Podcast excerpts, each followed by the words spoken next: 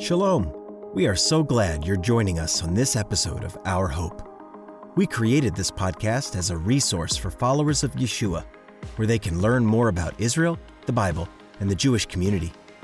Together, we discuss messianic apologetics, dive into scripture, and hear stories from Jewish believers in Jesus. If you've enjoyed our podcast series, please consider supporting us at ourhopepodcast.com/support. You could also help us by sharing this podcast on social media, talking about it with your friends and family, or by writing a review on Apple Podcasts. We are so grateful for you, and we hope this episode of Our Hope is both enlightening and encouraging.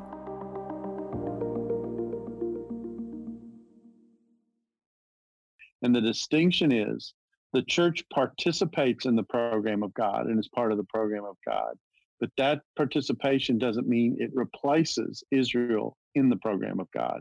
The argument against replacement theology is not to argue that the church isn't what it is, but it is to argue that the church being what it is does not take the place of Israel in the program of God as God fills out his program and as he reconciles Jews and Gentiles to one another in Christ.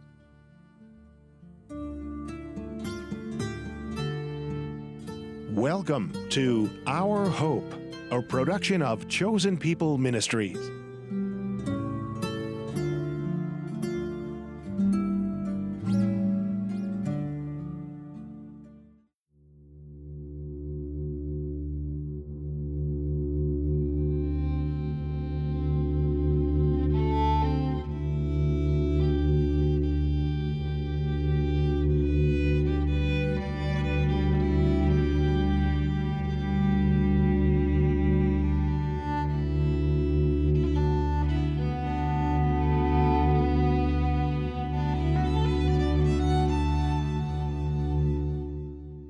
Make you exceedingly fruitful, and I will make nations of you, and kings will come from you. I will establish my covenant between me and you and your descendants after you throughout their generations as an everlasting covenant, to be God to you and to your descendants after you. And I will give to you and to your descendants after you the land where you live as a stranger, all the land of Canaan, as an everlasting possession, and I will be their God. Genesis 17, verses 6 through 8. Many years have passed since God made his covenant with Abraham, and God has kept his promises. The Jewish people have been preserved through centuries of persecution, and the land of Israel now thrives, with many Jewish people making aliyah, or returning to the land to live there permanently. Yet, throughout history, many in the church have questioned if Israel is still part of God's plan. Supersessionism, or replacement theology, has become more widely accepted, with many claiming that the church has replaced Israel in God's promises. It's a tough topic to talk about, so today, I've invited a few friends to help us better understand what replacement theology is and how we as believers should respond to it. First, I would like to welcome back Nicole Vaca, who is a co producer of Our Hope and occasional host. Hello, Nicole. Hello. I'd like to welcome back Robert Walter, the director of the Chosen People Ministries Brooklyn branch. He's a congregational leader of Beth Sar in Brooklyn and adjunct professor of New Testament Greek at the Charles L. Feinberg Center for Messianic Jewish Studies. Hello, Robert. Hey, Abe. And I would also like to welcome back Dr. Darrell Bock, who is the Executive Director for Cultural Engagement at the Hendricks Center and Senior Research Professor of New Testament Studies at Dallas Theological Seminary. He has authored over and edited over 40 books in theological and cultural areas, including many tied to New Testament studies, Israel, and reconciliation. Hello, Dr. Bock. It's good to be with you, Abe. And I am Abe Vasquez, and I'm a Puerto Rican from the Bronx who loves Jesus. That's my only title. well, thank you all for joining us um, on our Hope. We're really excited about this episode. It's very dense, um, which is why I needed some help uh, to talk through this. It, it's a touchy topic uh, for many. Um, and I know for Chosen People Ministries, this is something uh, that we're passionate to talk about. So, yeah, let, let's just jump right in. So, uh, actually, Abe, real quick before we get into supersessionism and replacement theology, I just wanted to uh, let everyone know that Dr. Bock has also served, uh, in addition to his uh, time at Dallas Theological Seminary, but you've also been a, a visiting professor at the uh, the Feinberg Center for Messianic Jewish Studies, which is uh, Chosen People Ministries seminary program here in Brooklyn. It's a partnership with Talbot School of Theology, which is part of Biola University in California. Uh, we offer a fully accredited Master's of Divinity in Messianic Jewish Studies. And Dr. Bock has come in and he's uh, taught really some pretty cool classes. Now, Dr. Bock, I just have one honest question for you. In all of your time teaching at the Feinberg Center, who was your favorite Feinberg student and why was it me? well, that was such a roundabout way to get equal time for Talbot Biola. I can hardly stand it. This is one of the reasons why you are considered to be one of the most outstanding students in a class of one that I've ever had. fair assessment. Very fair. that is awesome. Well, let's jump in. So, uh, Dr. Bock, can you tell us what is a nice, clean textbook definition of replacement theology or supersessionism? Well, I'll give it three names, and that way that'll tell you a little bit about the conversation. Supersessionism means that the church has superseded the position of Israel in the program of God. It's taken the place of the role of Israel in the plan of God. So that's replacement theology. If you talk to someone who holds to this theology, they won't use either of those names. Hmm. They will call it fulfillment theology. And their argument will be that the promises of God are fulfilled in Jesus, and anyone who's connected to Jesus participates in those promises. So I'm going to make a distinction right at the very beginning. And the distinction is the church participates in the program of God and is part of the program of God. But that participation doesn't mean it replaces Israel in the program of God. Mm. So that distinction is very important from the start because the argument against replacement theology is not to argue that the church isn't what it is, but it is to argue that the church being what it is does not take the place of Israel in the program of God as God fills out his program and as he reconciles Jews and Gentiles to one another in Christ. Hmm. Words matter because fulfillment sounds a lot nicer than replacement. it, it does. And, and of course, they're emphasizing an element of continuity and connection between the people who are blessed in Jesus or in Yeshua. And uh, and that is a part of the story too. So one of the difficulties of this conversation is emphasizing what it does involve while not excluding what it also involves. And sometimes you only get a half of that equation, and in that half, you're missing something, hmm. even while you're affirming something.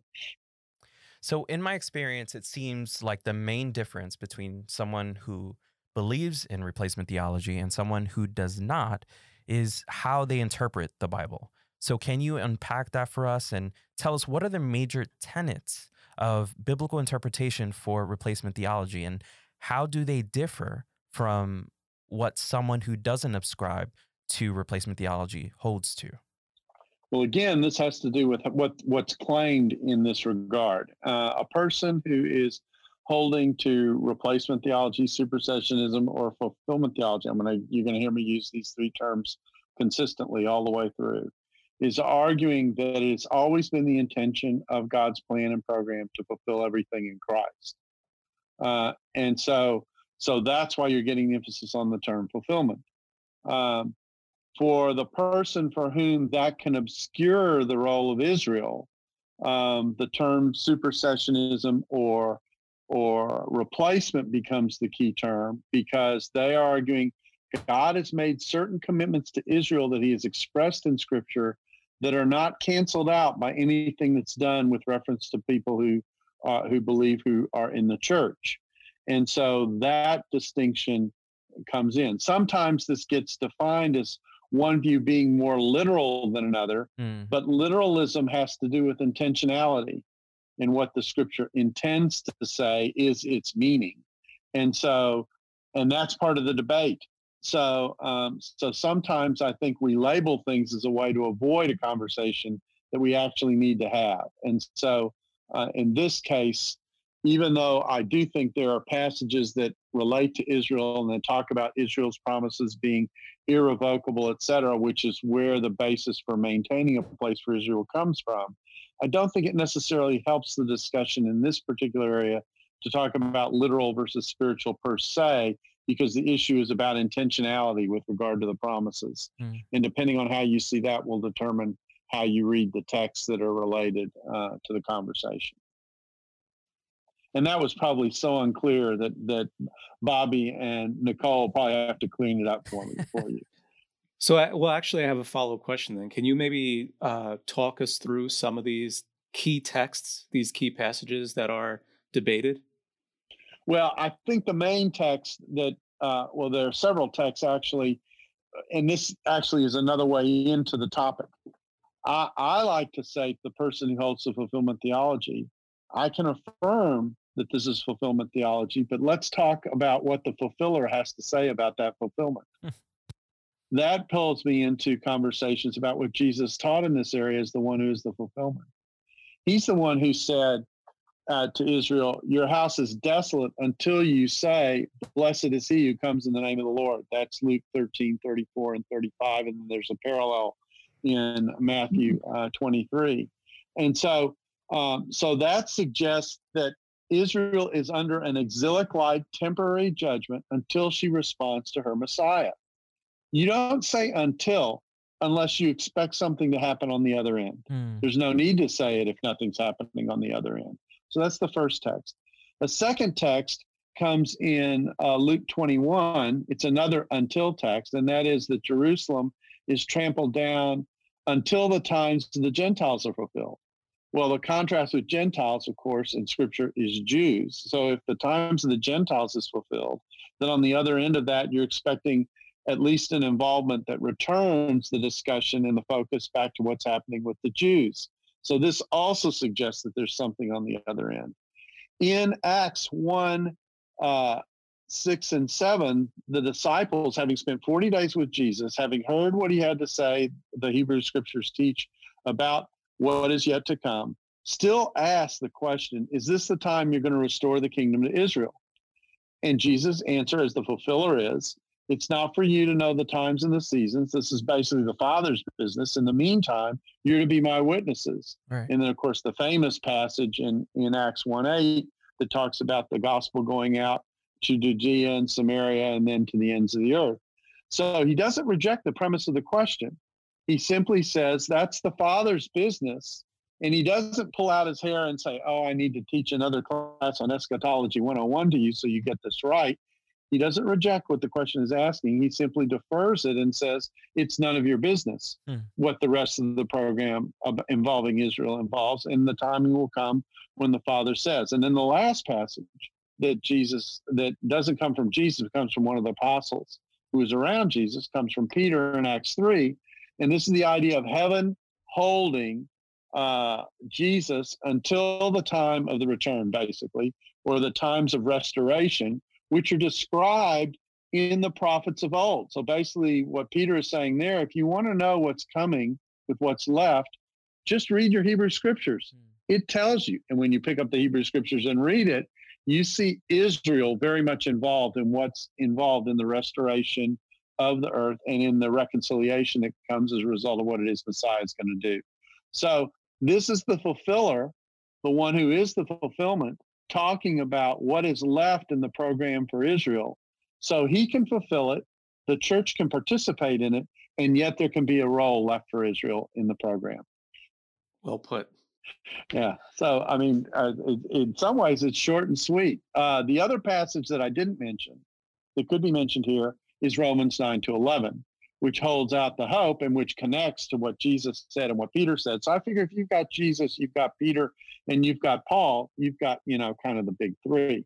And so, um, so in, in Romans 9 to 11, of course, we get Paul discussing what has happened to Israel that doesn't believe. That's his focus in those three chapters. He's very clear about that. He wishes, you know, he said, I wish I were even dead. I'd be glad to give my life for the sake of those who are my brethren who don't believe. And then in the end, in chapter 11, he talks about natural branches that have been cut out and unnatural branches that have been grafted in, looking forward to a time when God will graft back in the natural branches. That's the group that he's been talking about all the way through. And thus all Israel will be saved. And this is this is the fun part of this. Even if Israel has the broad definition that some people want to give it, okay, it doesn't exclude the grafted in natural branches that are the Israel that we talk about in the Hebrew scripture. Mm. So no matter how you, I mean the pun, cut that passage, okay, mm-hmm. you're going to end up with grafted in branches that are a part of Israel, that are the future, that are part of the program, part of the reconciliation, part of what completes the fact that God is restoring all the creation in Christ. And this is something that Paul teaches, as I mentioned, as well as Peter and as well as Jesus does. So you put those four passages on the table. Sometimes it's said, well, this is only a hope that's the Old Testament, it's not a New Testament hope. To which I have a very theological response Ah, bah, humbug. yeah. So just to add in, I mean, in that Romans 11 passage, you have another one of those until statements where in Romans 11, 25 through 27, Paul's writing about um, uh, this partial hardening or, or blindness that is uh, is basically like cloaked the nation of Israel, um, but it's temporary because he said that they've been hardened, they've been blinded for a time until, uh, until what? Until the fullness of the Gentiles has come in. And then, so you follow that progression, and it says, and then, and so all Israel shall be saved. So basically, what you're laying out when you lay out all these passages is that the way that the New Testament uh, portrays Israel, the, the uh, physical descendants of Abraham, Isaac, and Jacob, as a collective body uh, that they um, that they still have uh, the same position and the same role uh, in New Testament promises as they did in Old Testament promises. Is that right? The one feature is, of course, that what the Old Testament seemed to suggest was going to happen was that that Israel was going to be, you know, uh, in the fulfillment from the very beginning. Of course, they also saw and put the messianic career kind of all together in one piece. What happened in the New Testament is is that the first coming and the suffering came on the front end. He was rejected by his own, which Isaiah 53 tells us was going to happen. And then and then the the judgment and vindication of the righteous comes later with the return. So what was together to some degree was pulled apart. That's the mystery part of the New Testament.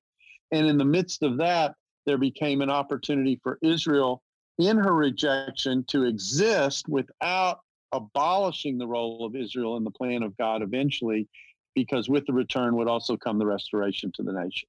And that restoration is, like you said, like Peter says in Acts chapter 3, it's based on what the prophets have foretold. And that's right. And there's no note or footnote in that text that says, oh, and you need to reread the way you've been reading the Hebrew scripture. No. If you want to understand what the end looks like, uh, the law, the Psalms, and the prophets are good enough. Yes. And I know that usually churches that ascribe to replacement theology tend to spiritualize the promises, that they don't believe that there is a literal land promise for them. But I have sometimes heard it preached from the pulpit that the land of, of Israel is for us. So we know that in uh, Genesis 17, God told Abraham that he would be the father of a multitude of nations. Do those nations count as part of the covenant for land? This is something that gets discussed. Some people say yes, and some people say no. Um, what is clear is that the land is for Israel. Um, whether it's for anybody else or not can be discussed. But let me give you an analogy, and then I think this will make sense to people.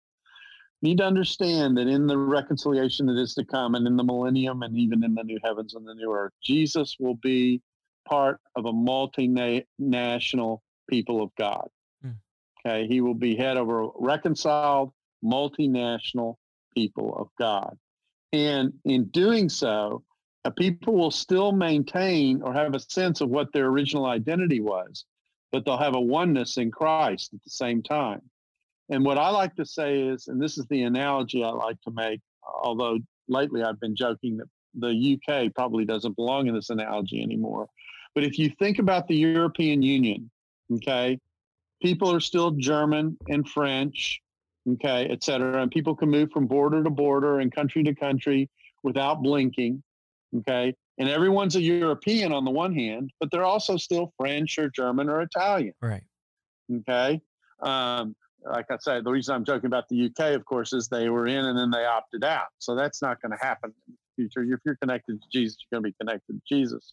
But the, the point is, you have both a shared identity with people of different backgrounds than your own, and you also have a distinct identity to which you contribute to the patchwork or the network that is the full people of God.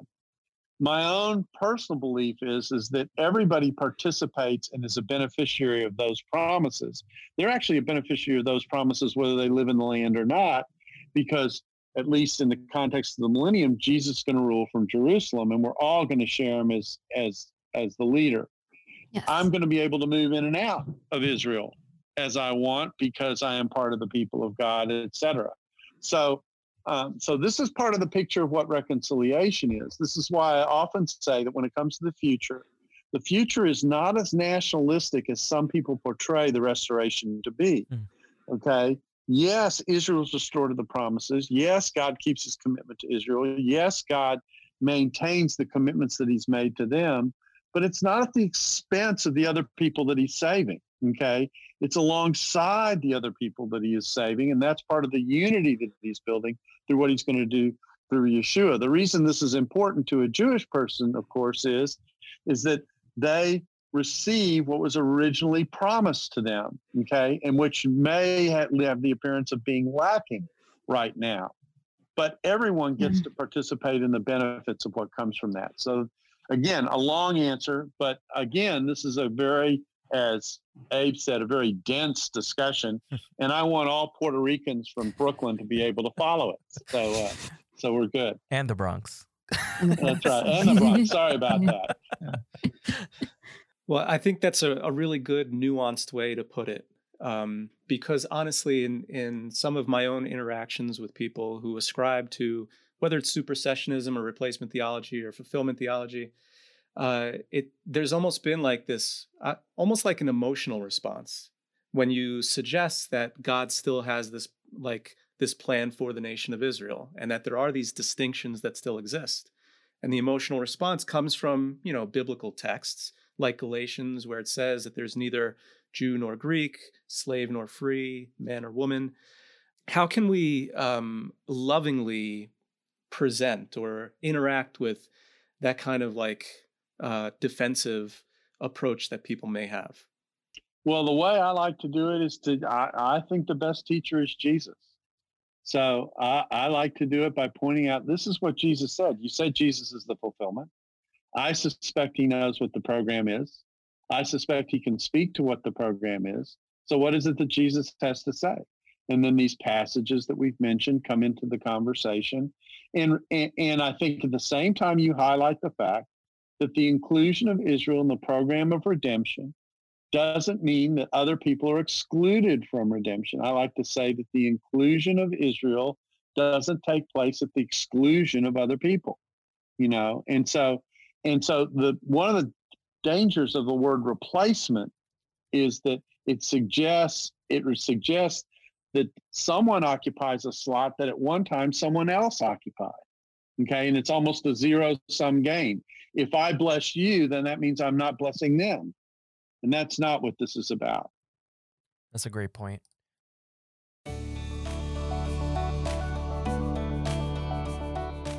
We are so glad you are listening to Our Hope podcast and sharing it with your family and friends. It's a great way to tell your Jewish loved ones about the Messiah.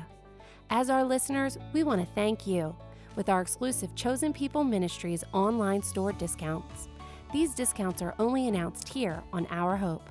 For this week's episode, we are offering 20% off your entire purchase at store.chosenpeople.com. Simply enter the coupon code HOPE20 at checkout. Now back to this episode.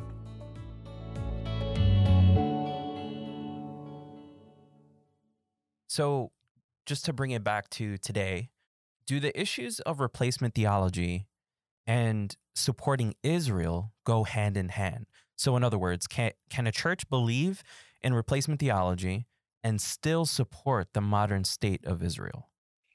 I think it's harder for them to do. Mm. I do think it's conceivable, yeah. but usually the way you'll see it is they will support Jewish people and they may even support Jewish people in the land, but they tend not to see a future for an entity called Israel, a corporate entity or a nation called Israel.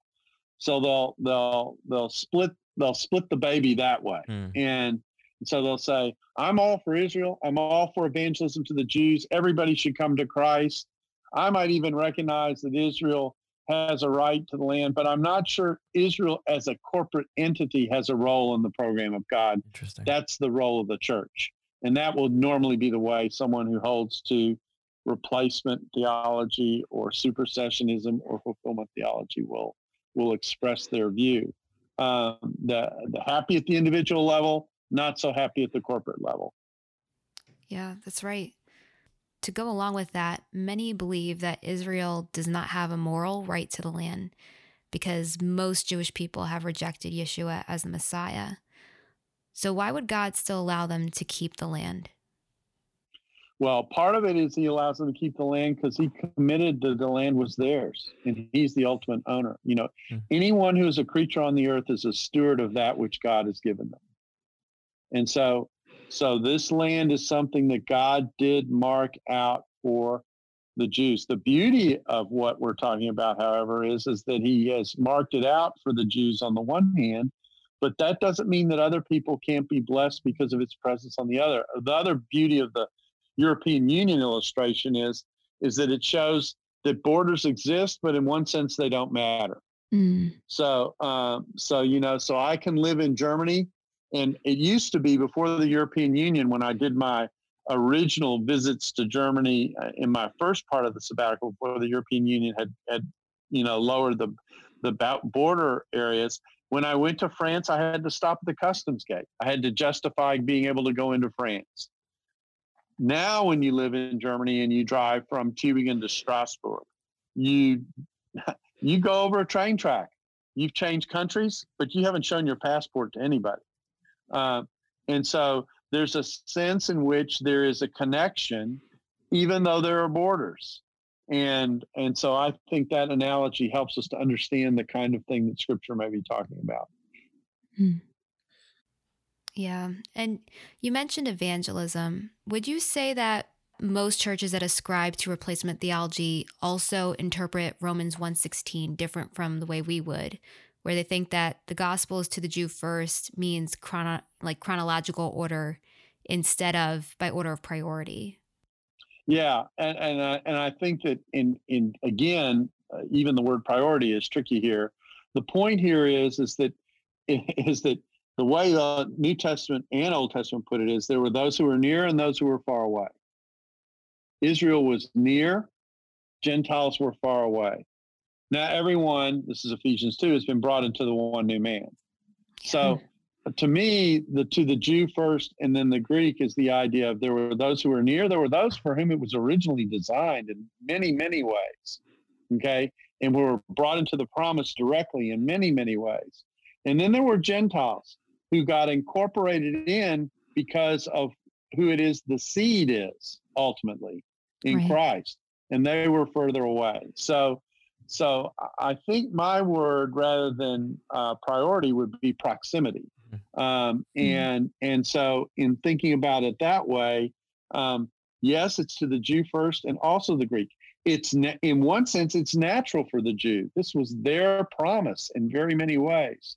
Yeah. It also becomes natural for the Gentile, but it's but it, it took a little more work to incorporate them because originally the covenant commitments were made to Abraham. Now Abraham and to his seed to the extent that the seed is Christ and not the nation. Of course, in scripture, it's both. I mean, the whole story of the book of Exodus is how the seed of Abraham is the nation of Israel at one level. But in the terms of fulfillment and realization, so that the world is blessed, that seed is individualized in Jesus and is individualized in Yeshua. And in the working out of that connection, everyone comes into blessing because anyone who's in Christ ends up receiving the blessing that he provides for all of us. You know, no one gets into the promise today because they get there by descent Mm. or by nationality.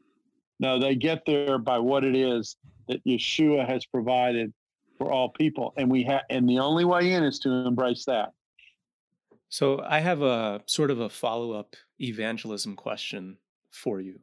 Um, w- what kind of impact would you say, again, supersessionism, replacement theology, fulfillment theology, however we want to say it, what kind of impact would you say it's had on Jewish evangelism? Like twofold in terms of how Christians, how believers have shared the gospel with Jewish people, and also how Jewish people receive that message. Well, uh, that's two very good questions. I think I think it it ends up stifling or has the risk of stifling sharing with Jews because behind it is the idea of Jews had a chance and they rejected the Messiah, and so um, so it tends to lower the the concern for Jewish people. It shouldn't do that but it does. I mean, I think that that's the way to describe it, it often does. I'll say it that way. With regard to Jewish people, I mean, obviously the emphasis is we've replaced you. You know, mm-hmm. you don't have a, a connection to God anymore. You have totally forfeited that connection. Now, the odd part about that is that there's an el- there's a sense in which that's true because any person who chooses to reject what God has provided has made themselves accountable to the living God. But the flip side of it is, is that it's not done in mass and it's not done automatic, and it certainly isn't a reflection of God's intention, because the commitment that God has to Israel long term shows that He's still committed to the Jewish people, and that Jesus still, even as He hung on the cross, is the King of the Jews. And so that is never to be forgotten in the midst of these conversations. Dr. Bock, last season we did an episode where we discussed what it means when we say Jewish people are chosen. And we mentioned during that episode that Gentiles can be a bit offended when they hear this word, but it does not mean that it, doesn't mean what we think.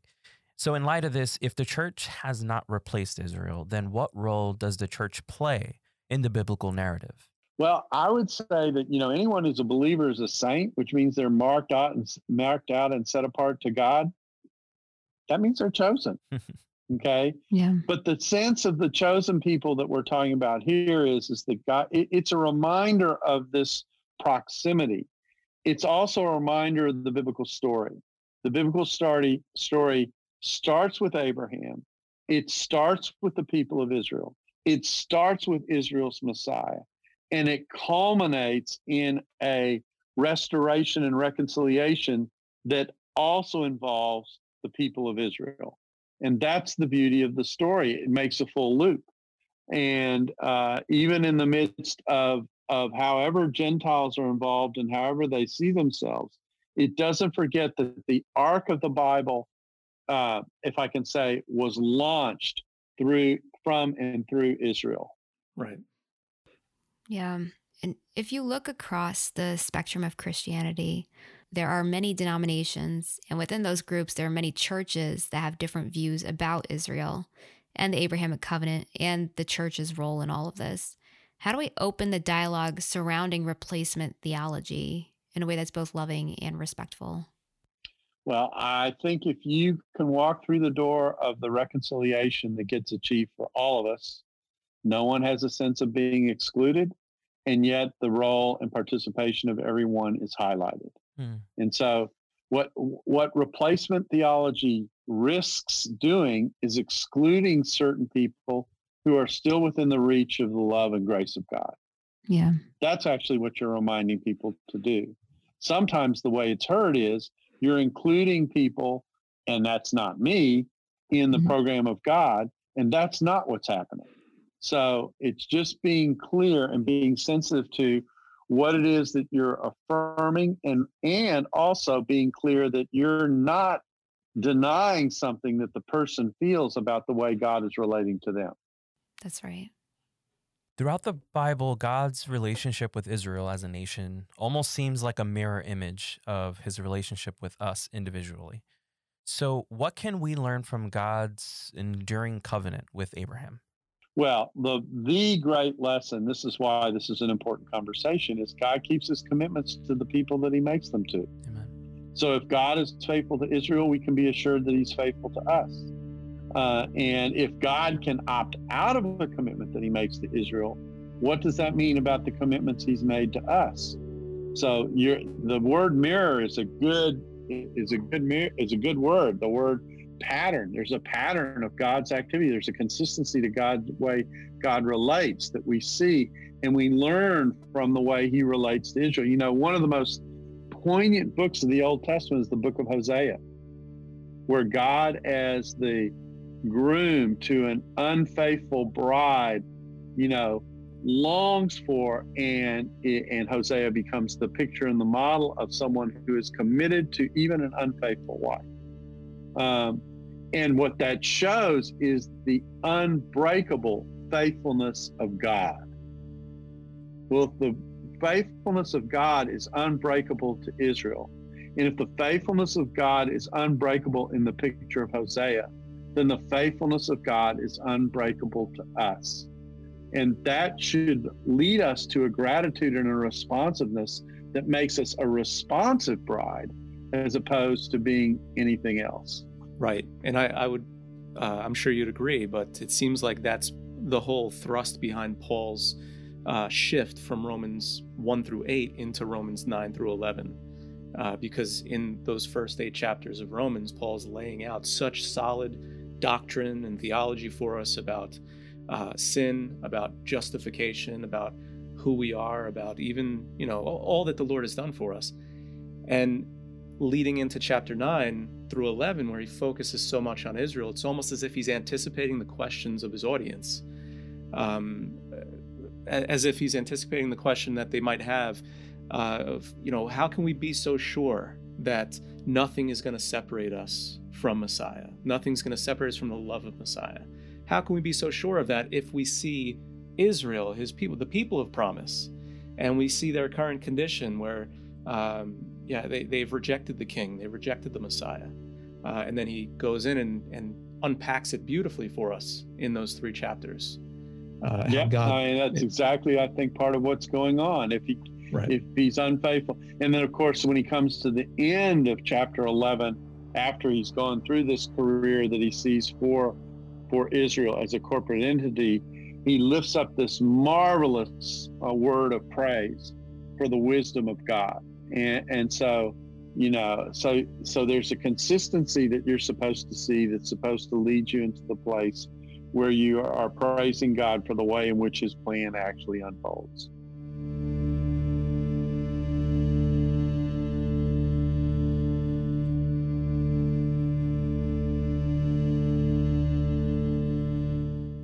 One last question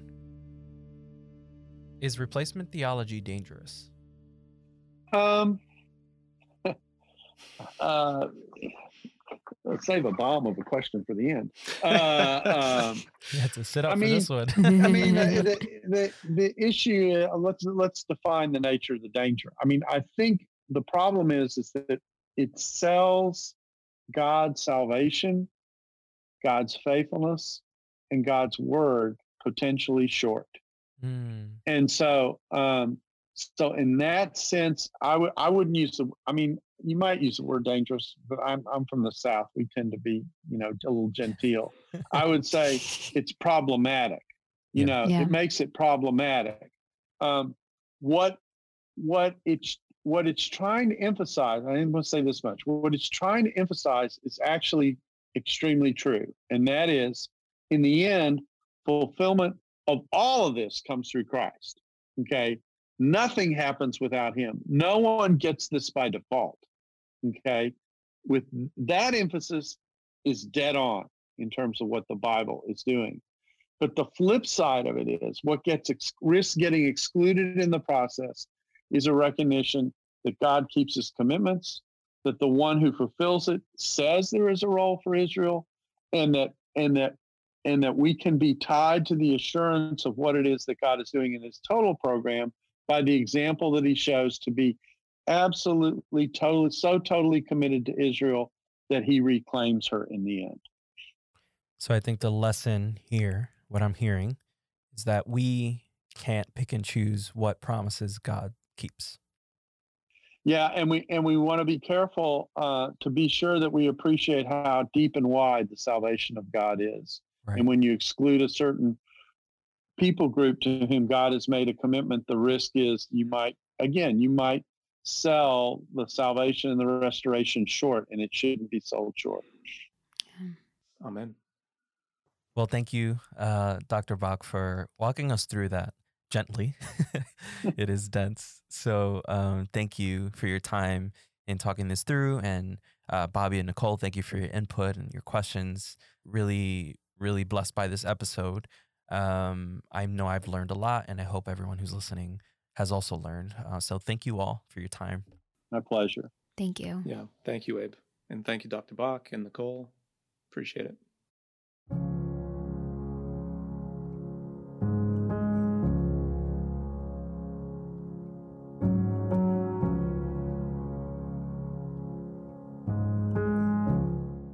We believe that God still has a plan for Israel, and it is part of God's kingdom plan where he will physically regather the Jewish people to the land of Israel and one day spiritually restore the Jewish nation through faith in Jesus.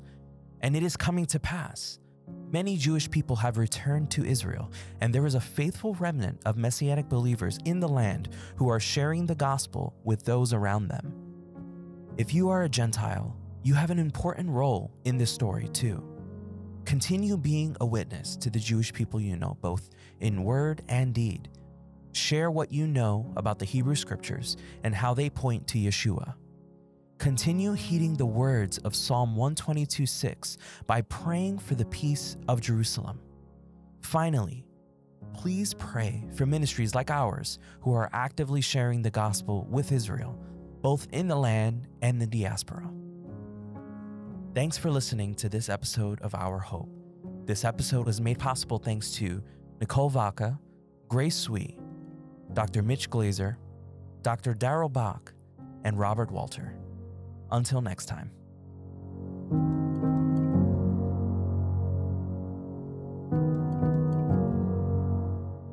Shalom, it's Nicole Vaca, co producer of Our Hope podcast. On behalf of our team, I wanted to thank you for listening to Our Hope and let you know that we are busy working on season four. In the meantime, we're going to take a two week break, but don't worry. We will be back on November 30th with a brand new episode of Our Hope, and the topic is very exciting. We can't say too much, but here's a hint.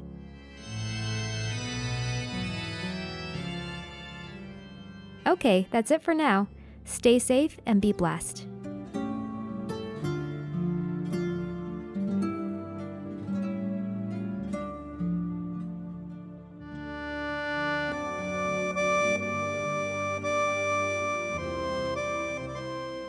Thanks for listening to Our Hope. If you like our show and want to know more, check out ourhopepodcast.com or chosenpeople.com. See you next time.